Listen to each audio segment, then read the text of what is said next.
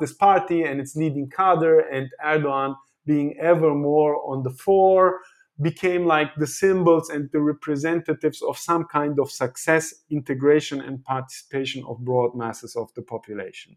Right. You know, and I think this is structurally speaking the background of how Erdogan and the AKP can still mobilize so many people, even though uh, the crisis is so hard because people tend to believe his story that Turkey is being besieged, it's about to be destroyed, and we have to mobilize everything that we have uh, to defend the, the country.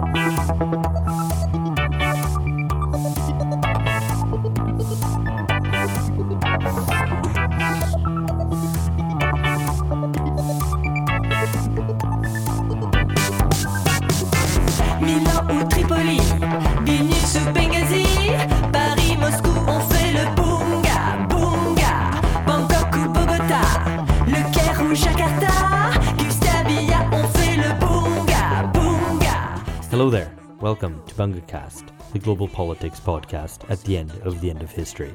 I'm Alex Hochuli in Sao Paulo, Brazil, and today is Wednesday, the 10th of May, 2023. 2023 marks 100 years since the founding of the Turkish Republic. 2023 also sees a crucial election taking place. Recep Tayyip Erdogan has ruled Turkey for 20 years through a combination of social conservatism, developmentalist neoliberalism, and increasingly nationalism and authoritarianism. In this Sunday's parliamentary and presidential elections, Erdogan's rule is seriously threatened for the very first time, with high inflation biting into living standards. The Republican opposition leader, Kemal Kılıçdaroğlu, is polling neck and neck with Erdogan. Erdogan can be seen as one of the innovators of 21st century populism, He's also tightened his grip on power over his 20 years in office. As a consequence, much of liberal opinion within Turkey, but especially abroad, has been looking at this election and asking can you actually vote out an autocrat? To talk us through this election, I'm joined by Alp Kayserilioglu, who's doing his PhD in Germany on Erdogan's AKP. His writing on Turkey can be found in Sidecar and in Jacobin.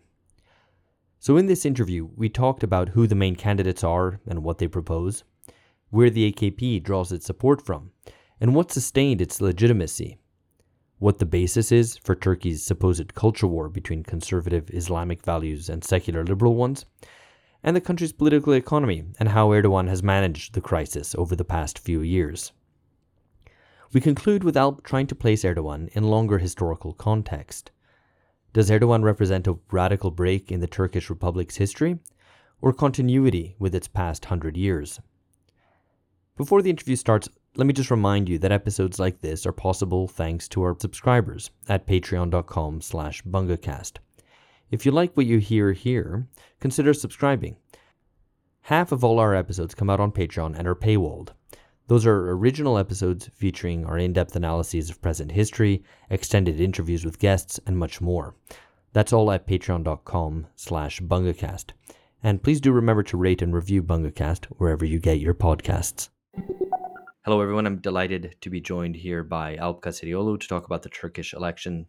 Alp, welcome. And where are you calling us from? Hi, thanks for inviting me to the podcast. I'm uh, calling in from Istanbul, uh, from from Turkey, right? From Turkey. And what's the mood there um, in terms of the election specifically? Uh, I'd call it very tense, to be honest uh, everybody is like somewhere, and I mean like really everybody, those supporting Erdogan and uh, his party AKP and the de facto coalition parties of the AKP, like the Nationalists, MHP, them, but also the opposition party supporters are in a situation of, well, in a very tense uh, situation. And I would say both sides are like somewhere between hope and uh, like let's say kind of dystopia you know? Mm-hmm. like because right. yeah. Despair maybe. Despair maybe more than that yeah. Yeah all right so quite yeah quite kind of polarizing uh, emotions. You were also just briefly mentioning before we got on the call that um, that istanbul has changed quite a lot um, over the past decade. I mean I, I find the city fantastic. I went there four years ago um, but I, I imagine I experienced a rather different city to that which uh, you knew maybe in 2012 or something like that. Yes, I mean, uh, especially since the June or Gezi uprising, or however you want to call it, in 2013, we have a like very strong gentrification process going on. Uh, I mean, it's been here since the early AKP era, but uh, I mean, in the like, let's say, the historical and uh, by now the touristic centers of Istanbul, like uh, Istiklal or Taksim, uh, there's a massive gentrification process going on here. And you will often hear like let's say a more mm, racist or anti-arab form of debating the whole story because i mean obviously the istiklal the like uh, main boulevard of istanbul on the european side uh, is now very strongly dominated by tourism from arabic countries but i don't really think that this is the main thing to be honest. Uh, but it's rather like what you would have in many European uh, capital cities or big me- metropolises that uh, you know just your historical center or whatever has been deemed the center or the centers of these cities uh, is being turned into a very touristic place. So I mean, if the AKP is uh, going to go away and the opposition uh, will come to power. I, I, think just the clientele, the let's say cultural clientele, will change, but uh, mm. I think they will stick to the same neoliberal urbanization logics that has transformed the city, and this makes the city harder to live, from my point of view, from my perspective. Yeah, I mean, I, I was struck in Istanbul by the way that changing from one neighborhood to another, you get a massive cultural change in a way that I hadn't ever really experienced in any in, in any other city um, that you can that very conservative area that you get genuinely very culturally conservative areas and much more liberal ones and they're quite starkly different visibly different well i mean the, we, we call istanbul the small turkey you know i mean you have all of uh, turkey in istanbul basically i mean if you take for example the childhood memories of my mother she, she grew up in istanbul uh, in the 50s and 60s so I mean, I don't know, 2 million population or whatever. And today, mm-hmm. I think it's officially already 14 million, something like this. Right. And I mean, so it's this kind of, you know, late industrializing uh, experience Turkey uh, went through, which uh, led to a massive migration from the rural places to, I mean, amongst others to Istanbul, but mostly to Istanbul. So you have basically everybody from Turkey here in Istanbul too, which is on the other hand uh, also let's say an advantage because you, because you can have a peek into the microcosm of the uh, all the differences that that do exist in Turkey. I'm I'm not mm-hmm. sure whether you would have that in a European capital city. Let's say right, like. right. Yeah, no, I think that I think that that sounds right to me. Uh, I wonder if you could characterize just in broad terms the election for us. It's Turkey's second presidential election since 2018, when the country switched from a parliamentary to a presidential system. And now you've got these two coalitions um, squaring off against each other. You have Erdogan's uh, People's Alliance and Kılıçdaroğlu's Nation Alliance. So is it uh, is it really the people versus the nation? How much can we read into into those terms? Well, I mean, those in power always tend to try to legitimize themselves via yeah, uh, you know, invoking some notion of the popular or the national or mm. whatever. So I mean, that's I think basically what you got all over the world. Um, but I mean, what is now at stake is that, and I think everybody agrees on this, that it's the first time since the 20 over 20 years, by the way, by now, of AKP and Erdogan era in Turkey that it looks like they might lose the popular vote. And I would not underestimate because you would every now and then you can read like comments on like I don't know Erdogan is a dictator he can do whatever he wants uh, so it's basically fascism kind of but he's still relying on the popular vote I mean he's doing uh, frauds and he's uh, employing all the state machinery that he, he, he got to you know create an uneven playing field uh, front to the elections, this time the same as it was like in all the elections before, uh, within the last 10 years at least. But still, he he looks upon the popular vote as legitimizing his rule. So the popular vote is still uh, very important, and it looks like this is the first time he might lose. So I mean, we have uh, we have dual elections: the, the presidency and the parliament. It's going to be on the same dates on on, Mon- on Sunday. Sorry, uh, the fourteenth and it looks like they could even lose both i mean parliamentary majority and the presidency and that would be or everybody hopes let's put it that way that could be a big change let me put it a bit Mhm. careful And so, I mean, there's a possibility that goes to a second round. How likely is that? That depends on who you ask. If you ask me, I think it's highly likely, to be honest. Uh, second round, meaning that uh, if none of the candidates has more than 50% of the votes in presidential race in the first round, uh, you'll have a second round where the one who gets most of the votes will be elected president. So we don't only have two, two presidential candidates for the first round, but four actually. Uh, I guess you never heard the third or the fourth one, maybe the third candidate, but I'm sure not really the fourth one.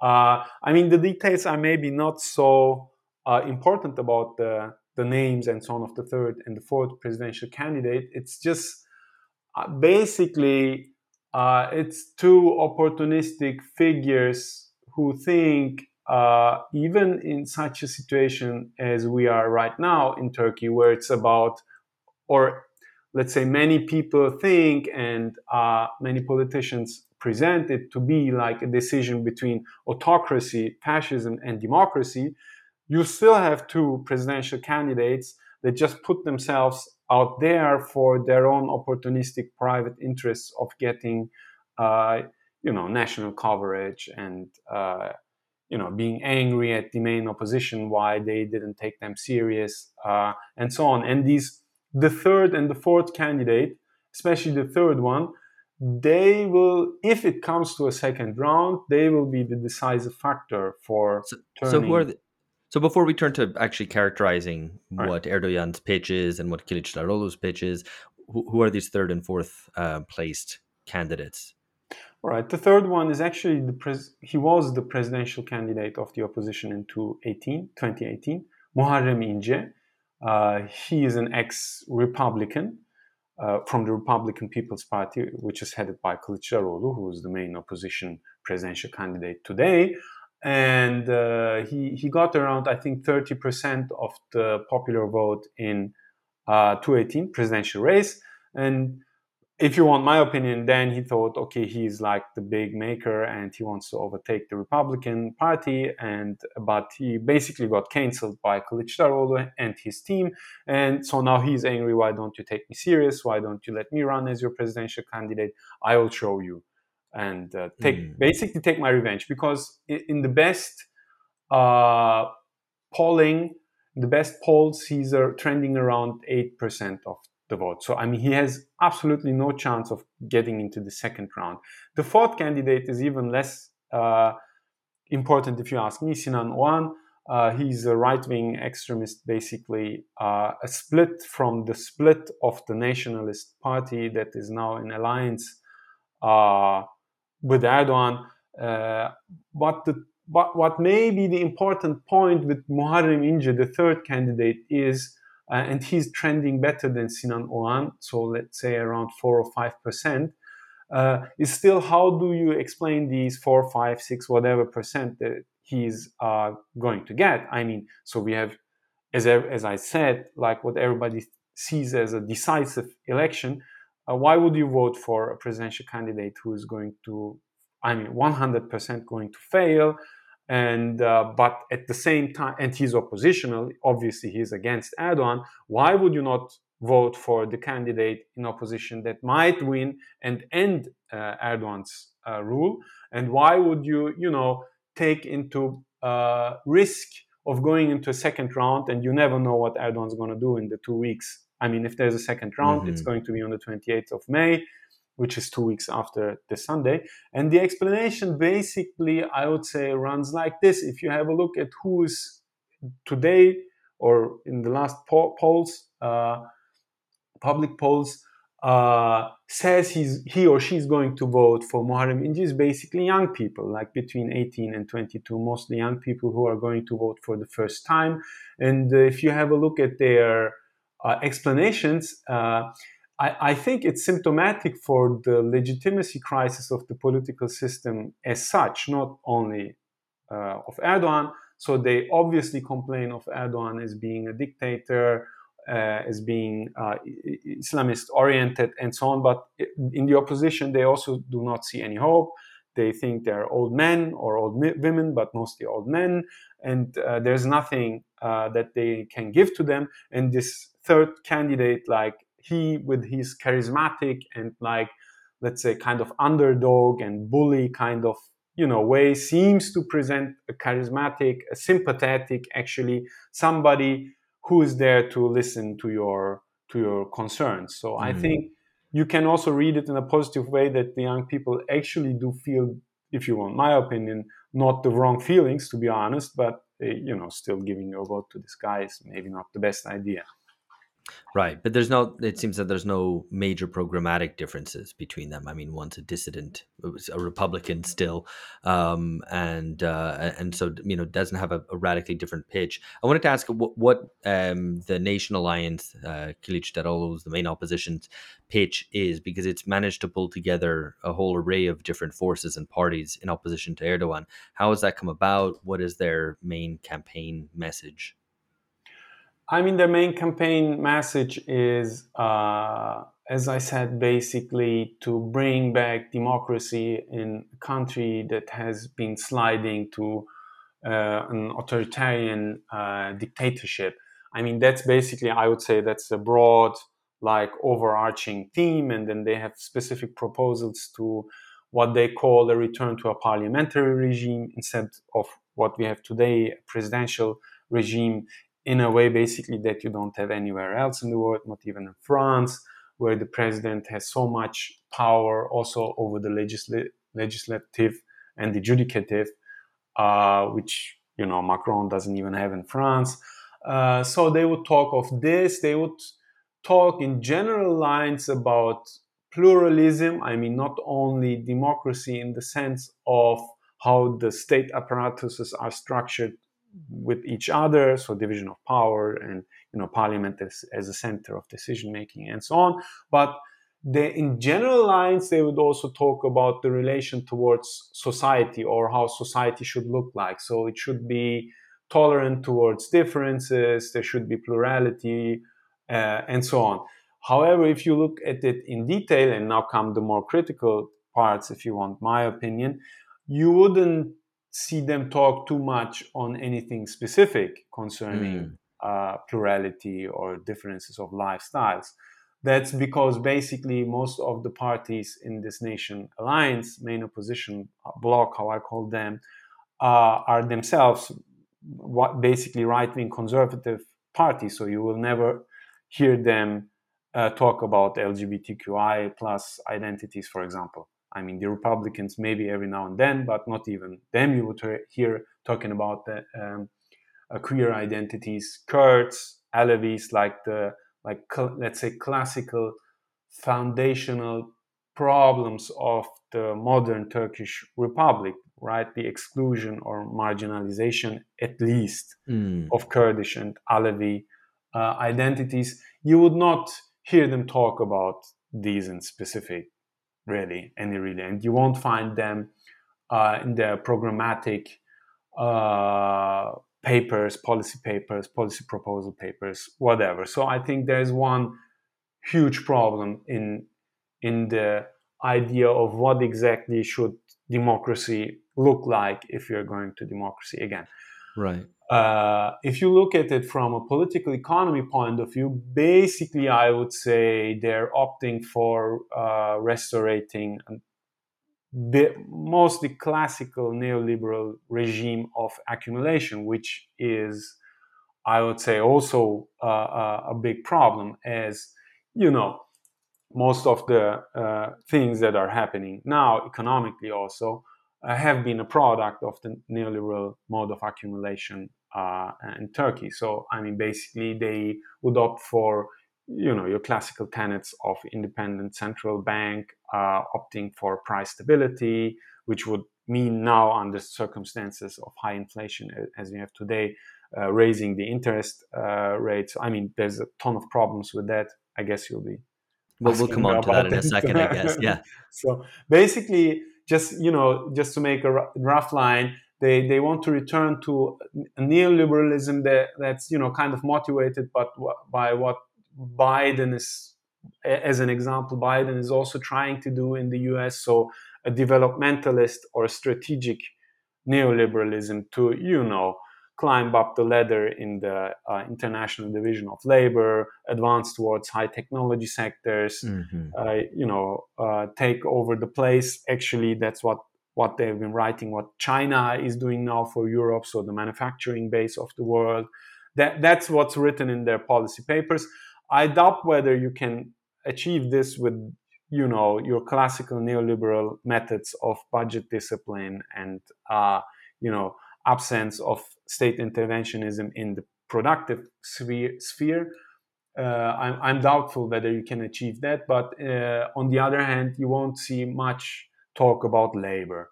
I mean, labor in the sphere of production, especially. You would see the opposition, the main opposition bloc, Nation Alliance, talk a lot about, like, let's say, minimal redistributive mechanisms, as has been typical for uh, what we would call the post-Washington consensus uh, form of neoliberalism. So uh, basically, some very minimal kind of uh, support uh, if you are very low income, and that's basically what you have, for example, in Germany, where, where I come from. You would see them or hear them talk about that, but not much about labor unions, not much about you know labor rights, right to strike and organize, for example.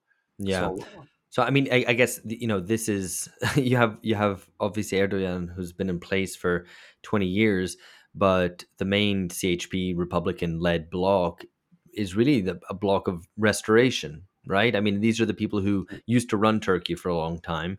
Um, well, excluding I guess the military, which was which is the other major force in which we should maybe talk about um, in just a bit. But this this is this would be uh, um, I mean it, it's it seems like it's two kind of conservative blocks, different kind of hmm. shades of conservatism going up against one another. Is that would that be a fair characterization? I would say yes, to be honest. I mean, the Republicans, like the, the biggest opposition party, I think we can debate about them. I mean, many portray them as social democratic. I don't think so, to be honest, but I would believe that there's many honest people in the party or voting for the Republicans, the CHP, that are left leaning for sure or social democratic leaning. Uh, I'm sure about that, but the party in itself doesn't seem to me to be much in that direction. So, but it's, I mean, we, we, we've seen it in, let's say, the elections 2015 when the main left party, the main, let's say, pro Kurdish left party, the HDP, was in a big upswing uh, and it got around 13% of the popular vote in June 2015. So when there was a trend, like also a social and political trend towards the left, you began seeing like the CHP talk a bit more lefty, you know, like in cultural mm. terms, but also like talking about against poverty and stuff like this. So uh, I think they're, they're like able to, you know, uh, swim in in both directions if, if yeah. necessary. I mean, I guess that's is is that it? That the main dividing line, um, as it's seen in this election, and, and probably over the longer term, that the main division between the CHP and AKP as the kind of, I guess, two major parties, um, and their followers is a cultural one. I mean, is between um, the kind of secularism and a more conservative religious outlook. I mean, is that that's basically it? That this is fought along primarily cultural lines. I mean, that's the big debate, right? Uh, uh, look, if you want my opinion, I, I'd say this this kind of Kulturkampf, okay, Kulturkampf, whatever you want to call it, culture war, uh, was pretty much constructed. Uh, you know, to be honest, like all these things didn't really play a role in the 90s when you know headscarf uh, wearing the headscarf in public was forbidden basically in universities, public institutions, uh, and so on. And it was made a big deal by the political Islamic parties back then, but they never got much more of the vote than 20 to 25 percent. So this whole Islamic culture against you know secular values it w- was turned into a culture war in the 2000s and the republican CHP under its old leader uh, deniz baykal it uh, did actually fight a political struggle that was sounded a lot like this uh, like you know they're bringing the sharia they're bringing islamization and we need to defend the republic against them. So on the other hand, you had the AKP uh, who was saying, you know, they're the old secular elite. They suppress the values uh, of our people, and uh, we we've now come, you know, to bring the values of our people to the foreground mm. again, which is actually not. Uh, you have the center right saying this since 70 years. Uh, I mean, like since the first multi-party elections in 1950, the first you know, Democrat Party back then, the Democrat Party has been voicing this criticism, and you would see that right-wing conservative parties have been in government at least uh, in Turkey since 1950, most of the time. Not so much Republicans, by the way, and uh, they have been instrumentalizing uh, Islamic identities over the the entire these entire 70 basically years. So it's kind of a constructed uh, mm. culture war. But then again, so okay, let's say I, I would say it was constructed, and there's not a real ontological, let's say, reality to it. But n- even this changed, to be honest, within the last uh, years, as you know, the change uh, change uh, of the leader of the Republican Party, CHP, from Deniz Baykal to what is now Kemal Kılıçdaroğlu and uh, the main opposition presidential candidate. Um, okay, so he's been lauded also by more liberal circles as the one chief of the Republicans who's been more uh, apprehensive, you know, or more understanding towards um, the cultural values or whatever of our uh, um, of the population. And uh, also, if you have a look at the other parties in the main opposition bloc, they, as you already mentioned, uh, and we already talked about, they themselves more from the center right or even, you know, just basically right traditions, uh, party traditions from Turkey.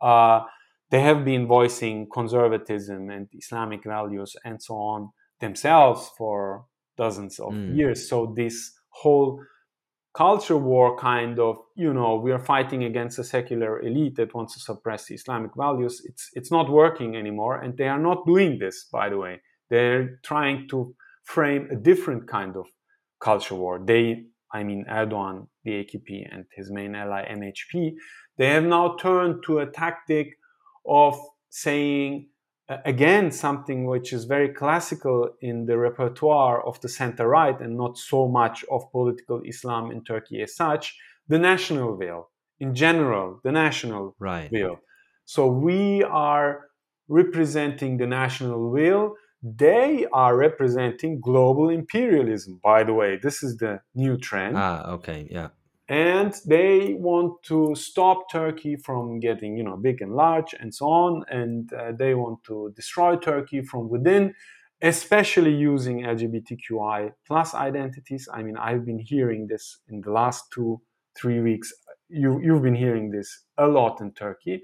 Like they want to destroy family, they want to destroy the nation. So the focus is more on what is the nation and the national will, and this national will is supposedly like I went to Erdogan's meeting on on on Sunday here in Istanbul, mm. uh, like a couple of days ago, and I mean he was really trying to create an aura of, you know, constant siege. We are under constant siege. Everybody is attacking us, and I mean Turkey is at the brink of destruction. I mean this is like the aura that he's trying to create. And, right. But I will come and uh, you know reconstitute turkey. And the opposition wants to destroy this turkey. Not he's not so much talking about headscarves or whatever anymore Right. I mean, it's it's amazing, you know, hearing this from from outside and looking at it from afar. And I'm sure many listeners might feel similar that this sounds awfully familiar um, in terms of the rhetoric, the type of um, attempt to play off a, a, sense of, you know, kind of a populist versus a technocratic um, vision for for Turkey. And I, it seems that there's some truth to that, but but at the same time, um, that to a certain extent obscures some of the things that are going on in Turkey. I, what strikes me you know, uh, AKP have, you know, despite the kind of various anti-democratic measures that they've undertaken, um, anti-liberal measures they've undertaken, have managed to remain in power for 20 years and seem to have been able to challenge, channel a certain um, resentment from the provinces, from more conservative people, and from the lower classes. Um, into um, supporting their political project, um, one which I suppose has um, elements of welfareism, but a lot of social mm. conservatism as well. Um, so it, it, I guess, trying to map this out in class terms is can be can be a little bit tricky. Um, I wonder what you felt um, in this recent rally. I think I don't know how many people you thought were there. I've read varying estimates. Maybe it's something like seven hundred thousand people mm. turned out to this rally in Istanbul, which is impressive. I mean, after twenty years in power, how was the AKP able to mobilize so many people? Are there so many? I mean, on the other hand, you know, 700, okay, I mean, maybe for European standards, who would ever rally 700,000 people anymore? But I mean, then again, how much percent of the voting population is it? So, I mean, these rallies can sometimes be, you know, uh, leading to misconceptions. But okay, so I think the. I guess, sorry, just to interrupt actually, because I, I think uh, it's Turkish, uh, the Turkish population more politically mobilized than yeah. most European countries. I mean, I know electoral turnouts have tended to be much higher Very than in, in, in, other countries. Um, I mean, in, in Europe and across the West, I think, right? Um, so is that right that it, there's just a higher degree of political mobilization and therefore huge turnouts at rallies like this is maybe not so noteworthy? Sure. No, I mean it's still noteworthy, but I mean the the example is always Muharrem İnce, whom we've been talking about in 2018 when he did his Istanbul, uh, his Izmir uh, meeting, I think there was one and a half million, two million people over there. At the end right, of the day, he got 30% of the vote. That, that's what I meant with it can lead to misconceptions. Other than that, it, it's for sure noteworthy. I mean, because in spite of all the crisis, to be honest, I mean, it's one of the worst economic crisis for the popular classes, um, also for capital, but I mean, mostly for the popular classes that we're going through uh, at the moment, on top of the pandemic, which was like very badly uh, uh, managed. I mean, as similar as bad as in Brazil, to be honest. Uh, if you look at excess mortality rates, um, still being able to get so many, uh, mobilize so many people, and uh, you know, if you look at the polls, they're like roughly still trending. AKP as a party is trending somewhere between 35 and 40 percent of the vote, and Erdogan as presidential candidate is somewhere, let's say, between 40 and 45 uh, mm. percent um, of the vote.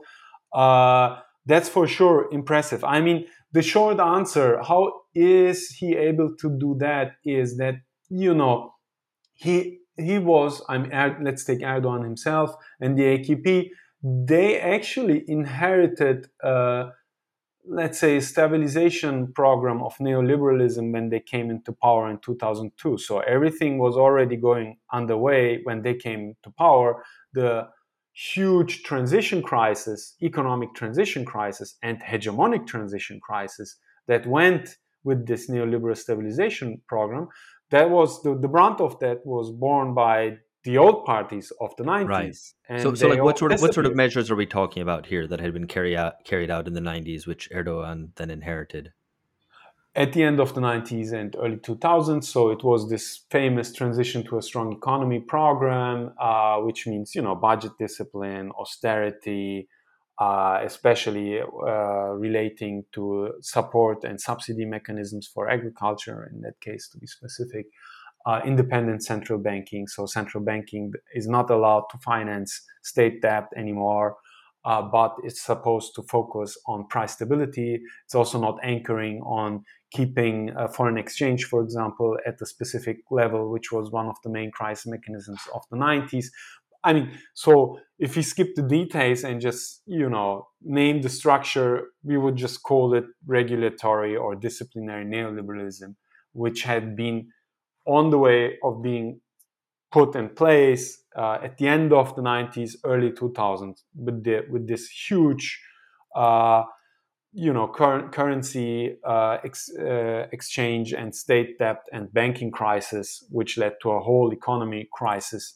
Uh, 2000 2001 this was the background and they had this technocratic basically uh, regime and you know but all the parties of the 90s they i mean they just flew out of the parliament, right? I mean, just the Republicans uh, remained, and they were not in government when this whole, you know, transition debacle uh, happened. So they remained in parliament with 19% of the vote, and AKP got, if I remember correctly, around 37% of the vote in the first elections, 2002. But they had an absolute majority in the parliament. So, I mean, they started in a very specific historical circumstances all right and so they they started with this transition to a more regulated uh, let's say less crisis prone form of neoliberalism in the same time with the international uh, you know heydays of global neoliberalism yeah. like the, the early 2000s like everybody like what what you've been talking about was about like okay this is now the end of history, like, okay, 90s were a crisis ridden period of transitioning towards uh, neoliberalism. But even in Russia, they got it right. Even, I mean, remember those days, even Putin mm. was a nice guy back then. Yeah. now he's the evil of the world. And, um, but I mean, back then he was supposed to be much better than Yeltsin those days are over. So I mean, so this was the international and let's say historical background, and the AKP now comes on top of it uh, without going into too much details, was very so they they copied or inherited also organi- organizational mechanisms of the left, for example, right? Going into the neighborhoods, into the poor neighborhoods, going into the proletarian and subaltern neighborhoods, and giving the people, subaltern people, um, like a sense of particip- at, at least some sense of participating in society, of being seen. You know, the left was not there anymore.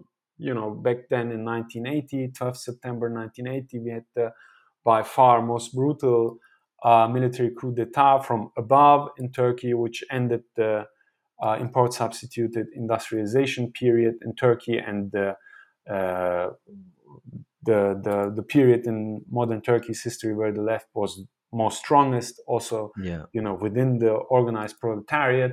So the left got destroyed, and the vacuum was basically, let me put it that way, filled out by the rising political uh, Islamic movement. So, organizationally speaking, the AKP was very well anchored uh, in the neighborhoods, at, at, times even at uh, uh, working places.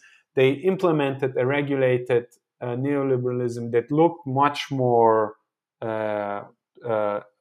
uh, the, the stability of which looked much more secure than what we had in the 90s.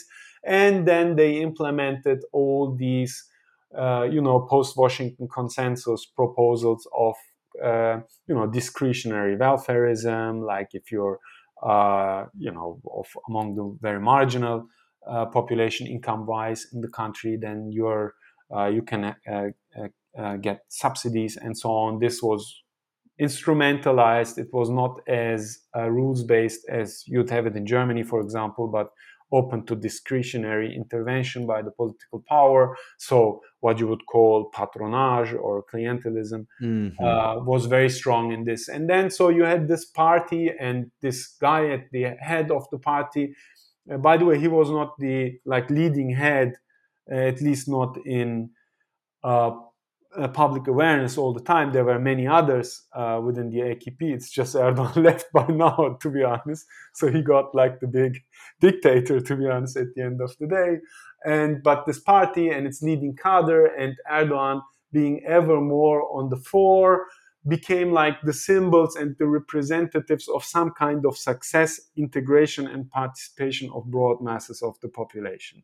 Right. You know, and I think this is structurally speaking, the background of how Erdogan and the AKP can still mobilize so many people, even though uh, the crisis is so hard because people tend to believe his story that Turkey is being besieged, it's about to be destroyed, and we have to mobilize everything that we have uh, to defend the, the country. I mean, he's just, I mean, Erdogan, when I was at his meeting on Sunday, he was just uh, you, not so far off from calling up uh, for to, to arms, to be honest, you know, to defend mm. the country also with non-electoral means.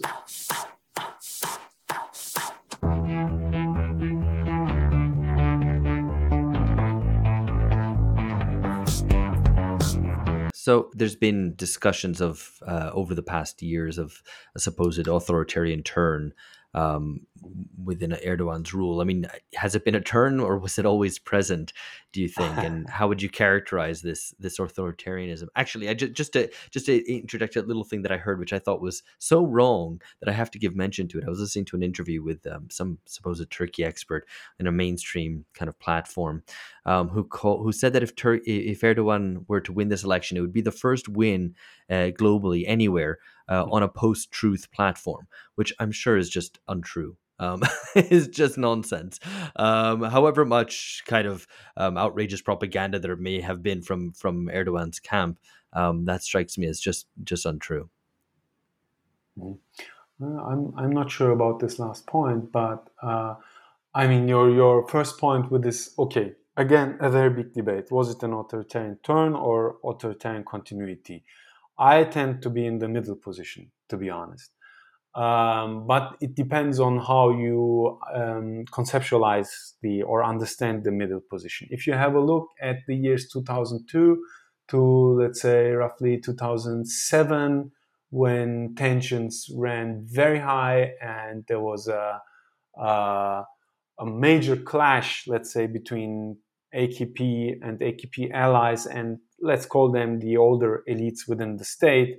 Uh, and there was also, you know, uh, uh, the older elites, they tried to close the AKP, you know, the party uh, in front of the constitutional court. And there was just one uh, uh, just one judge was uh, responsible for the AKP not to be closed. So I mean, it was a very close call. It was like 2007, 2008, around this, and then AKP, you know, countered with a major judicial operation uh, against basically the entire nationalist elite, which they accused of coup plotting. And uh, but I mean, they put everybody they thought to be nationalist elite and opposition against them uh, into this one uh, big, uh, you know, trial. Um, but if you have a look between 2002 and 2007, you would see politically, but also in uh, civil society, it was actually much more. Uh, I mean, you could feel it was much more relaxed and much less authoritarian, uh, even than in comparison to certain timeframes in the 2000s. Erdogan was talking about, I mean, I remember those days when he was talking about, uh, when he was saying sorry to the Kurds. The state did all these terrible things to you. I will solve the Kurdish question. I will solve the Alevi question. I will. Uh, when he was asked in 2001 what he's going to do with gays and lesbians, he was saying, "Well, they're citizens too. They have their citizenship rights like everybody else too." In that case, discursively, he was more progressive, to be honest, in those days mm. than what the main opposition uh, alliance is today. I think this is one of the main problems of from where we got now, how it started and how it's going. Uh, but still, so maybe these. But then again, I would say the years 2002 to 2007 were like the five years way where they were on much on the defensive you know so right. they just had the electoral majority that doesn't mean you have the majority within the state so the state is composed of many non-elected, uh, you know, personnel and apparatuses. In, I mean, police, army, judiciary, uh, and secret services being the major uh, state apparatuses, and they obviously didn't have the. They were not leading in these apparatuses. So. And, and, over the over the past years since 2007, they've increasingly um, had an influence on the makeup of the state itself. Oh yeah, basically we now know, or, or, I mean already before that, to be honest. But uh, still, we could we can say they were more on the defensive than on the attack. So they still needed a very broad coalition of forces uh, behind them as a support against uh, their enemies within the state, including European Union, for example. I mean, the European Union was very positive towards the AKP. I mean, basically, entire West was very positive uh, towards the AKP up until even 2013, where I think, I mean, after 2007, uh, you know, things got much more uh, uh, visible or, or clearer on what their ambitions uh, were, namely state capture, to be honest. and so I think these years, 2002 to 2007, they were necessarily on the defensive. Uh, so it was some kind of uh, whatever you want to call it, interregnum or intermundium, like an in between words between the old regime and the new regime, where none of the both was like really dominant or hegemonic. So right. we had this yeah. historical situation of comparably liberal and democratic democratic couple of years, uh, but that changed in the moment that they had the upper hand. So at the end of the day, I would say there is some kind of continu- authoritarian continuity, but we should not underestimate uh, how successively and uh, I mean we have been living through the through those times, and uh, each and every year or every two years or whatever big uh, uh, uh, social or political uh, thing happened, uh, we thought, okay, now that's the most extreme and authoritarian thing we've ever seen, just to be supplanted the next year by even more authoritarian mm. uh, measures and interventions. So, you know, we should not underestimate how successively this moves towards authoritarianism have uh, turned into something qualitatively new. So, in right. that respect, I would say there, there have been breaking points or radicalization points, and you see that also in the change of the AKP as a party itself, like Erdogan becoming the big dictator, all the other leading figures of AKP have been gradually, you know, leaving the AKP.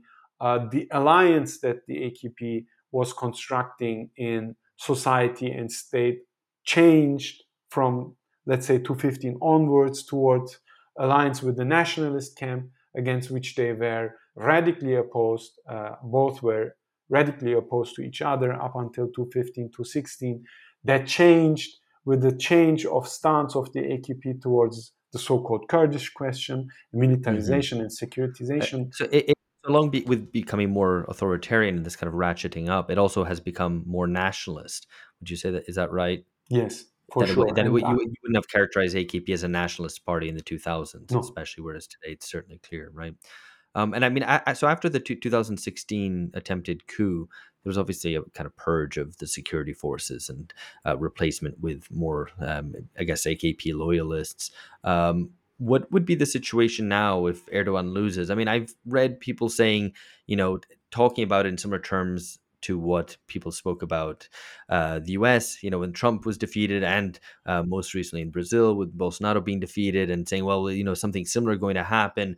Um, and I've also read people saying, no, you know what, this is nonsense. This is just something that's being said outside the country. Inside the country, no one really believes that there'll be any kind of contestation of the election. What's your opinion? And what does the military, the police, and the judiciary do if Erdogan loses and potentially refuses to to leave office?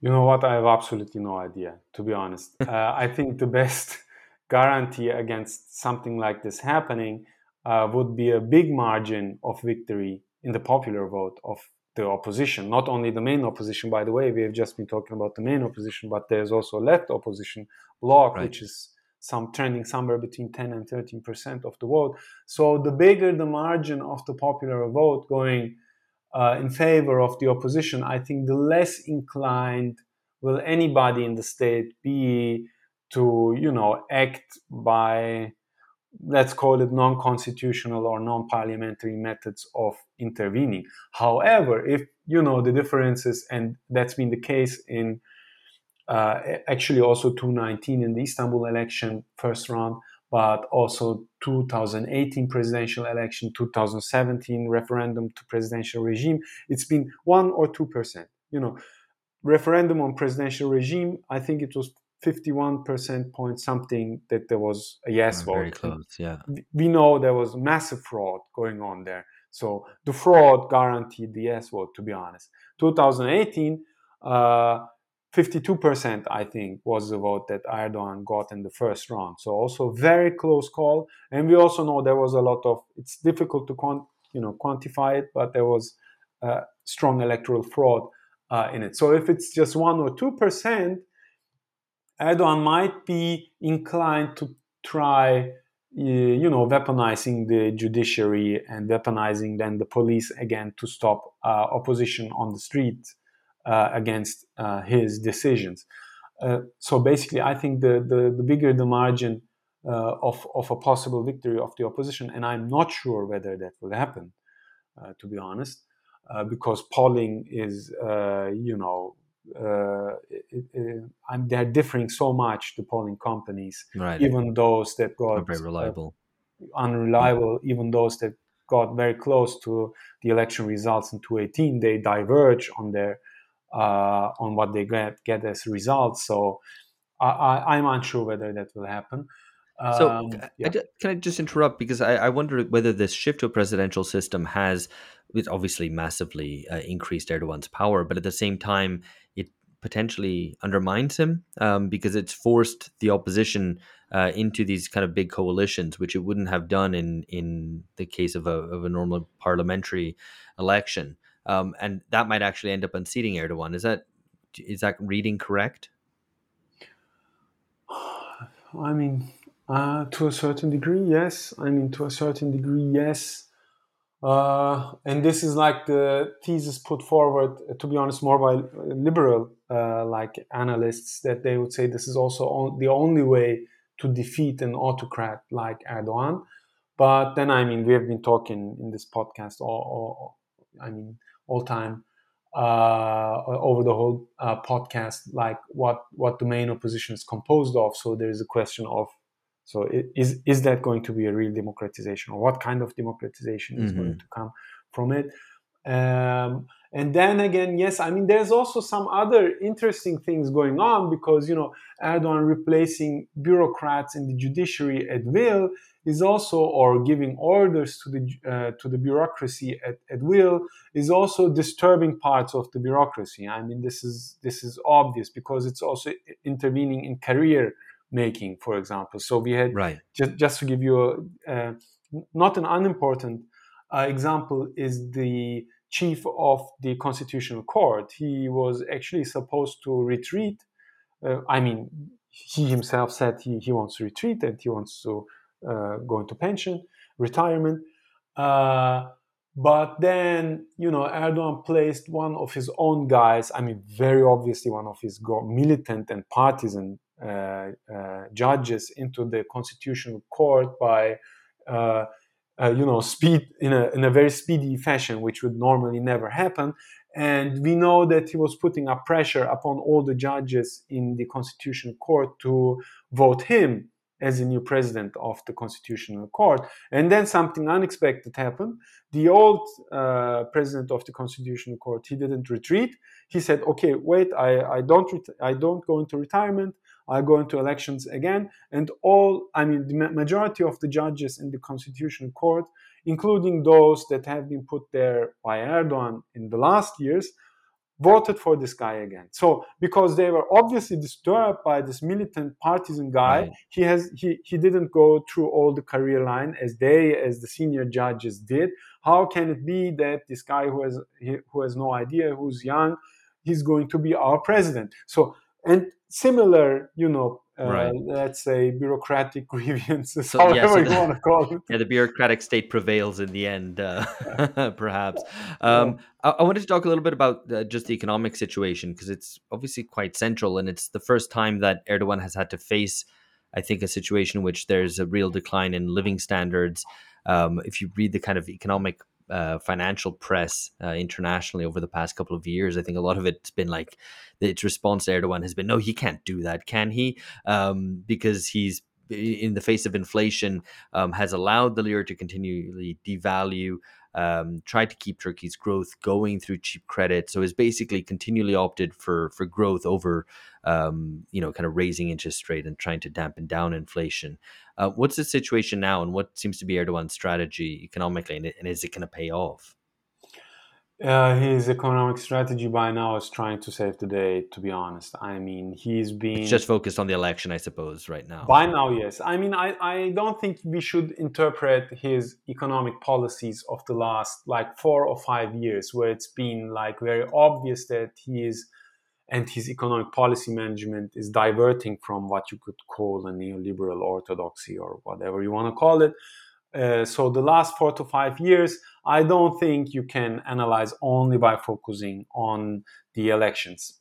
Basically, and very rough speaking, I'd say this whole idea of you know the the economic mainstream press, I think they get it wrong because uh, you know they. Uh, they they keep ignoring the interaction between politics and uh, economy because that's you know neoliberal theory making this ca- cannot be this is just a bad thing and so on uh, but what erdogan is uh, doing uh, is by keeping the interest rates uh, low he's basically saving small and medium enterprises that, that have been so heavily indebted also in partly in foreign exchange, but also in foreign exchange. Who would and that's sort of his ba- and that's sort of his base, is it? That's kind of small and medium businesses, or at least that's what he's calculating for. And there's a lot of right. people working in those small and medium enterprises. So basically, it, it, you know, it would have a, a mass effect. I guess that's his calculation. If many of them would go bankrupt, then again, you know, we're we're talking about zombie firms in the USA reaching around 20% of all uh, uh, companies uh, in the US uh, economy, I mean, those that don't even have enough profits to turn over their uh, indebtedness. So, I mean, this is not something very specific to Turkey. The uh. specific thing in Turkey is that the Turkish Turkey's capitalism is just in a semi-peripheral state. It's not the leading right. international economy. It's just something. And it has a lira, not the dollar. So, yeah. I mean, that's it. Yeah, I mean, that's basically it uh, and he's like doing something that, that where there's political rationality uh, to it, uh, and he's not irrational. That would be my main uh, uh, point. So I mean, because that's you know, some guys come up and they say, okay, he's an Islamist. Islamists are against the interest rate. I mean. Okay, well, what I mean, how, how should I debate this? I mean, there's nothing serious to to it. So he has a political rationality, and uh, they they are actually even talking in a strategic way that this would foster uh, industrialization and export-oriented growth mechanisms um, in Turkey. And if you have a look at the uh, at the data, you would see exports going up. I mean, you see GDP growth going up, and you would even see the share of manufacturing as a share of GDP and as a share of exports going up. So I mean, there's some truth to what they say. I mean, the major downside of it is, I mean, Turkish economy is still massively import dependent. So uh, you ha- you have a massive balance of payment problem. So you have to finance uh, these massive imports. They're all done in uh, most of them are done in dollars. Export is done uh, stronger in euros. Uh, so in foreign exchange, uh, foreign uh, exchange. So you have uh, foreign exchange depreciation. I mean depreciation of the Turkish lira, which leads to a higher import bill. So you have all these major uh, problems. And at the end of the day, for all the authoritarianism they do, they are not going for st- strong state interventionism in the productive sphere. So at the end of the day, they remain neoliberal, if you want my opinion, because neoliberalism says no productive state intervention into the economy. Infrastructure may right. be okay, or giving subsidies, tax rebates, uh, I don't know, kind of these kind of stuff to push for a specific direction. Maybe that's what they're trying to do under Biden or the European Union's, you know, green economy and so on vision. But uh, you don't have state enterprises leading the productive yeah. economy as yeah. in China. That's that's neoliberal dogma, and they're sticking to it. I mean, they're not intervening into the uh, productive uh, uh, sphere. So that's that's the main rationale behind this. What everybody in the mainstream press calls heterodox or irrational economic policies of the Erdogan regime. By now, it's it has really turned, uh, you know, saving the day. I, I lost uh, sight uh, over how many you know this this month gas is for free for example You know, right, right. Erdogan yeah. just said, just consume how much gas you want, I energy. So it's for free for households. Uh, I mean, so I, I, guess the, the real test here, because I, the last time we discussed Turkey on this podcast, um, or we had a guest on to discuss Turkey, was back in 2018, and then we heard from our guest about how um, the price of onions had shot up. Um, I, I, actually heard read recently that Kılıçdaroğlu was held up an onion at a rally to kind of to, to yeah. demonstrate that you know how much of an onion had risen. Um, meat, you know, become unaffordable to the bottom 25 percent of of uh, of the Turkish population. Something, like, and I presume that situation has has worsened. So, w- would you say that this election is in some way a test of how much, um, especially the the kind of the bottom half of the Turkish population, which has tended to vote more heavily for the AKP than for other parties, um, whether the this economic situation, particularly in terms of um, cost of living, will um, kind of loosen the AKP's hold on on this section of society um, or, or whether it's it's kind of um, more ideological appeals will will still will still hold out. Whether it's a question of just continuing to vote for the guy you know, or because of the appeal of um, uh, the AKP's Islamism or nationalism or whatever it might be. I, we, I mean that's it. I mean we we we live to see this, right? Whether the materiality of the economic crisis is strong enough to break the let's say, superstructural uh, identification and polarization mechanisms that Erdogan has constructed. I'll give you another example. When I was in the the, the, the metro uh, to go to Erdogan's uh, meeting, uh, I mean, it was packed. I mean, like you, you couldn't make a move, right?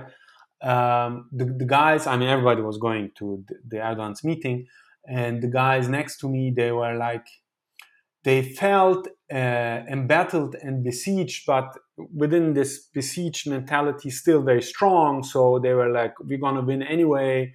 Uh, whole of Europe is looking upon us. We have to show them how strong we are, and we'll show them, and we are very strong. But I hope Erdogan will manage the economy once we vote him in again. Mm. So hmm. you could just see it directly manifest itself in an individual subject, like these two tendencies of how far or how much can um, however you want to call it like the gratification that you get from the collective narcissism uh, constructed by this authoritarian populism under Erdogan uh, how how strong or whether this is strong enough to balance against the like very economic materiality of uh, the, the, breaking uh, apart of the living standard yeah. of the broad majority of the population. Yeah, yeah. No, very good. Um, I just want to finish off then um, by reflecting on the hundred years of the Turkish Republic, um, because it is quite um, quite the quite the centenary, um, and especially as it mm. coincides with with this election, at least you know in terms of speaking of, of the year of 2023. Uh, and I wonder what your um, take is on this. If Erdogan holds on, is that does that lead to a radical transformation eventually of, of the Turkish Republic, such that um, maybe in the future the historians will look back and say actually the the Turkish Republic as we knew it the the Kemalist Republic ended at some point over the over 20 years of um, of the AKP and Erdogan's rule uh, I don't think so, to be honest. I, I think it was much more reasonable to debate these things like 2010 to maybe 15, whether they would push for a really more, more stronger is Islamic or Islamist republic, or on the one hand, or whether towards a much more liberal and democratic republic. So I think it was much more uh, right or had mu- much more much more at play, I guess. At place, yeah, much more at place to debate these things. 2010 to 15 these days I, I, don't think so. To be honest like so we have 100 years of the republic and i, I see many things reproduce themselves that have been dominant in these 100 years. That's nationalism. I mean everybody's talking about nationalism these days. I mean kemal kılıçdaroğlu is talking about nationalism right? He's standing and he's saying are you the nationalists because of you the turkish lira is depreciating I mean, that's the example that he's giving. The Turkish lira has been depreciating, by the way, the whole 100 years. There's nothing. I mean, the gravity is new, okay, but I mean, like the principle of uh, you know semi-peripheral economy, you know, not being able to you know break through.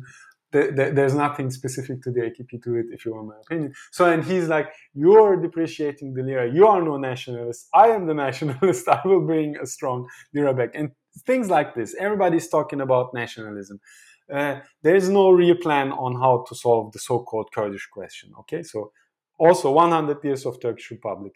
Alevi, religious minority, but I mean still like what 15 to 20 percent of the population. Some of them identify, self-identify as Islamic. Some of them don't. Uh, obviously, their traditions and culture are quite different from the dominant Sunni uh, Hanafi interpretation of Islam that we have in, in Turkey. What you gonna? Will you accept them as a religious community that is different? What is the majority of Turkey? Uh, since a hundred years, there's no solution to this problem of democracy, to be honest, uh, in Turkey. So, I mean, and then what, what is your understanding of democracy? Is it like elect somebody every four or five years? And to be honest, that's what the opposition, the main opposition bloc, is also saying, because otherwise there will be provocation. If you go on the streets, some gangsters will attack us. Please don't go on the street just go and vote, go, go to the ballot box and, and vote. I mean, that's a rationalization. But at the end of the day, Erdogan is also against, you know, popular mobilization of the people by their own organizations or by their own spontaneity in the streets or on the working place. And the main opposition is too. So is that your understanding of democracy? Which is, I would say this is a structural authoritarianism. It's it's not an explicit one. It's like one that has a very narrow understanding of democracy and explains, I would say, or is one of the ex- explanatory uh, factors in how explicit authoritarianism is always, you know, returning and ha- has its revival in Turkey, whether it's under secularist guys or under Islamic conservative, whatever guys.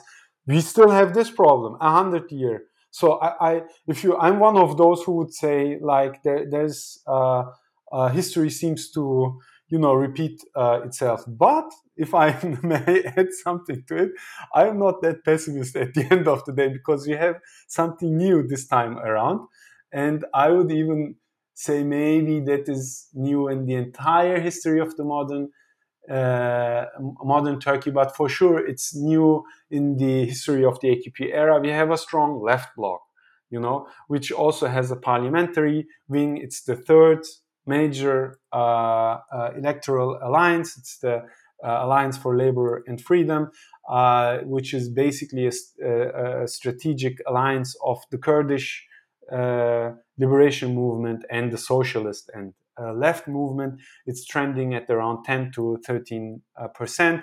Uh, we have been uh, making major, I would say, steps towards such an alliance. It would not have been possible in this formation or in this way even five years ago. Uh, so we will have a strong, and I, this is my real hope. We will have a strong left voice in parliament, and I hope also on the streets. Uh, that will be the uh, the guarantee for democratization of Turkey if it's going to happen. Fantastic. That's a brilliant place to leave that. Alp, thank you so much. Sure. Thank you.